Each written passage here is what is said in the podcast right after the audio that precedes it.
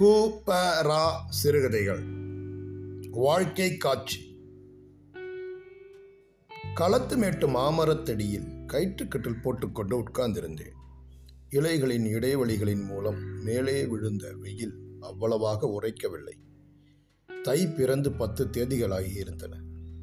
குளிர்காற்று மத்தியானம் கூட கொல்லிமலையிலிருந்து ஜெல் என்று வந்தது. வயலில் ஆட்கள் அறுப்பு அறுத்து கொண்டிருந்தார்கள். தங்க வர்ணத்துடன் தலை தூக்கி மஞ்சள் பாம்புகள் போல படமெடுத்து ஆடிக்கொண்டிருந்தன நெற்பயிர்கள். ஆறுமுகம் அவர்களுடன் இடுப்பு கோவணமும் தலையில் சுற்றிய துணியுமாக அறுப்பில் மும்முரமாக இருந்தான்.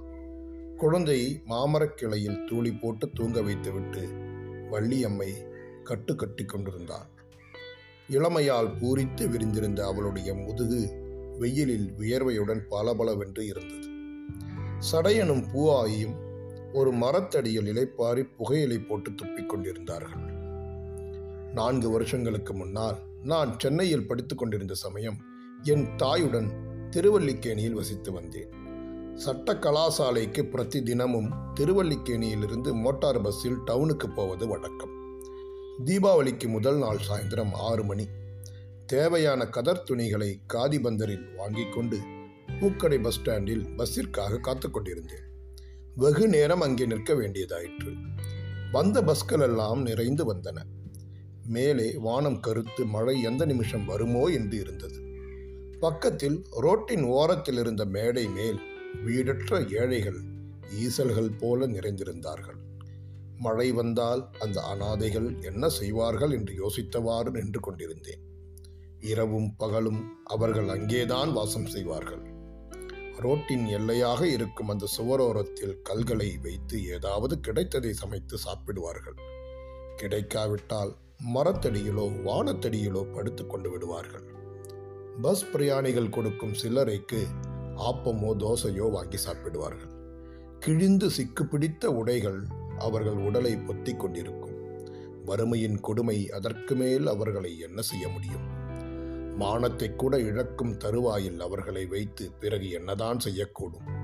அந்த வெறும் நிர்கதியில் அவர்களுக்கு ஒரு கோரமான சிரிப்பும் சந்தோஷமும் இருந்தன. கேலி பேசுவார்கள் வம்பளப்பார்கள் ஒருவருக்கொருவர் சிக்குத்தலையில் பேன் பார்த்து சொடுக்குவார்கள். அசங்கியமான வார்த்தைகளும் செய்கைகளும் அவர்களுக்கு கொஞ்சம் கூட சிரமமாக இருக்காது. பஸ்ஸிற்கு காத்து கொண்டிருந்ததால் கொஞ்ச நேரம் அந்த பக்கம் திரும்பி அந்த சாவு முகங்களை பார்த்தேன். மங்கிய ஒளியில். திடீரென்று ஒரு முகம் எங்கேயோ பார்த்தது போல கண்ணில் பட்டது. ஆனால் அந்த நிமிஷம் ஒரு பஸ் வந்ததால் திரும்பி அதன் பக்கம் ஓடினேன். அதிலும் இடமில்லை என்று அறிந்து ஆத்திரத்துடன் பின்வாங்கும் பொழுது ஒரு குரல் காதில் பட்டது. என்று ஒரு பெண் கத்தினாள். என்று ஒரு நடுவயது ஸ்திரீ தலை நீட்டினாள். ஆயா இந்த பாரு. என்று அவள் கத்தினாள். என்னது? என்று சொல்லிக்கொண்டு எங்களூர் சடையன் வந்தான். என்னை கண்டவுடன் அவன் பேச்சற்று போய் அப்படியே நின்று விட்டான் பூவாயி தன் கிழிந்த புடவையை சரிப்படுத்திக் கொண்டு என்று அலறின வண்ணம் என் காலடியில் வந்து உட்கார்ந்து விட்டாள். வள்ளியம்மை விடாமல் என்னை பார்த்து கொண்டு நின்றாள். என் திக் பிரம்மையிலிருந்து நான் மீண்டும் மறுபடியும் பேசுவதற்கு கொஞ்சம் நாழி ஆகிவிட்டது என்ன சடையா? இதென்ன? என்று அவனால் பேச முடியவில்லை. கண்ணிலிருந்து ஜலம் கொட்டியது. பூவாயி கொஞ்சம் சமாளித்து கொண்டார் நாங்கள் உன்னை எடுத்து வளர்த்தோமே எங்களை நீ உதைச்சி தள்ளிட்டியே. ஊர்ல பொழப்பில்ல. உன் காலையாவது உழலாம் பட்டணத்துக்கு வந்தோம். நீ எங்கிட்ட இருக்கேன்னே தெரியல. மூணு மாசமாச்சு ராவு பட்டினி பகல்ல பட்டினி இது உனக்கு அடுக்குமா? பெரிய ஐயா இருந்தா எங்களை இப்படி தவிக்க விடுவாரா? என்று ஒரே மூச்சில் சொல்லி அழுதாள். என் தலை கிர் என்று சுட்டிற்று. சட்டென்று பஸ் இங்கே நிற்கும் என்ற போர்டை பிடித்துக்கொண்டேன் நான் பட்டணத்திற்கு படிக்க வந்த பொழுது கிராமத்தில் இருந்த நிலங்களை எல்லாம் மொத்தமாக ஐந்து வருஷங்களுக்கு ரொக்க குத்தகை பேசி ஒரு பெரிய மனிதரிடம் ஒப்படைத்து விட்டு வந்தேன். சடையனும் அவன் தகப்பனும் எங்கள் குடும்பத்தில் வெகு காலமாக இருந்து எங்கள் நிலங்களை சாகுபடி செய்தார்கள். வீட்டில் அதிலும் என் தகப்பனார் போன பிறகு சடையன் தான் அதிகாரி. அம்மா அப்படி செய்யாத என்று என் தாயை கூட உத்தரவிடுவான். அந்த மேட்டை இந்த வருஷம் எடுத்தாகணும். பத்து களம் செலவாகும் என்று சொல்லிவிட்டு அவன் அவன் பாட்டிற்கு வேலை செய்து விடுவான். இந்த வாட்டி கிணறு தூறு வாராட்டி ஒரு மணி நெல் வராது என்று பத்து களம் அதற்கு செலவழிப்பான். நான் மைனர் என் தாயோ உலகம் தெரியாதவள். கிராமத்தில் எல்லோரும் எங்களைக் கண்டு அனுதாபப்பட்டார்கள்.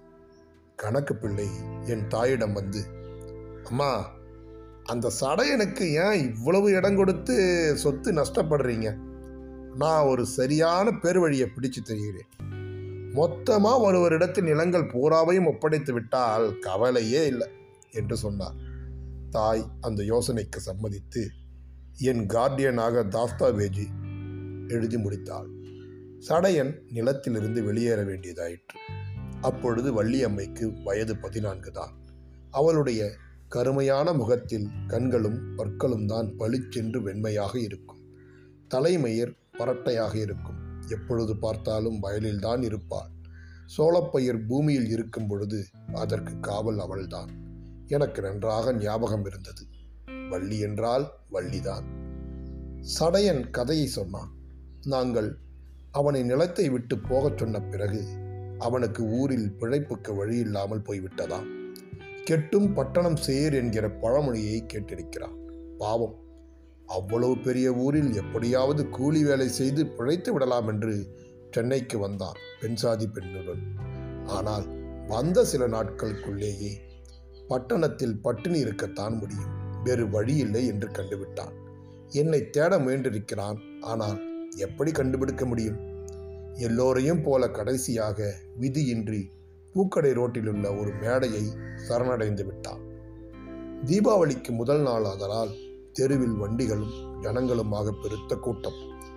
மோட்டார்களின் ஹாரன்கள் இடைவிடாமல் கேட்டுக்கொண்டிருந்தன. மின்சார விளக்கின் வெளிச்சத்தில் சடையனின் முகத்தை பார்த்தேன். தாடி மீசை வளர்ந்து வயிறொட்டி தள்ளாடினவன் போல நின்றான். பூவாயி என்னை கண்டுவிட்டதால் ஏற்பட்ட சந்தோஷம் அதுவரை தான் அனுபவித்ததால் ஏற்பட்ட துக்கம் இவை இரண்டாலும் பீடிக்கப்பட்டவளாய் தத்தளித்துக் கொண்டிருந்தாள். இனிமேல் மானஹானி இல்லை. இனிமேல் பிழைத்து விடுவோம் என்ற எண்ணத்தின் தெளிவு அவள் முகத்தில் தென்பட்டது.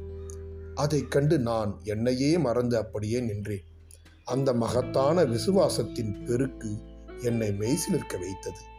எதிரே தோன்றினவெல்லாம் கனவு தோட்டங்கள் போல இருந்தன. பஸ்கள் வந்து வந்து நின்றுவிட்டு போய்க் கொண்டிருந்தன. சடையா நீயா பட்டணம் வந்தாய்? அங்கேயே இருந்து கொண்டு எப்படியாவது பிழைக்க கூடாதா? என்றேன். தெரியல சாமி. உங்கள் வீடு எனக்கு சோறு போட்டு வளர்த்து என்னை வயக்காட்டில் ஊனி பிடிச்சே. அதிலிருந்து பிடுங்கி எரிஞ்சிட்டீங்க பயிராட்டமாக வாடி போனேன் திரும்பவும் நட்டுப்படுறேன் சடையா ஊருக்கு போறியா? கஞ்சி வாத்தீங்களானா புள்ள குட்டியோட நல்லா இருப்பீங்க என்றான் சடையன். வள்ளியம்மை எங்கேயோ பார்ப்பவள் போல நின்றாள். அவள் கண்ணீர் மின்சார விளக்கின் வெளிச்சத்தில் பளிச்சென்று தெரிந்தது. என்னை பெத்த ராசா என்னை கைவிட மாட்டேன்னு தெரியுமே? என்றாள் பூவாயி.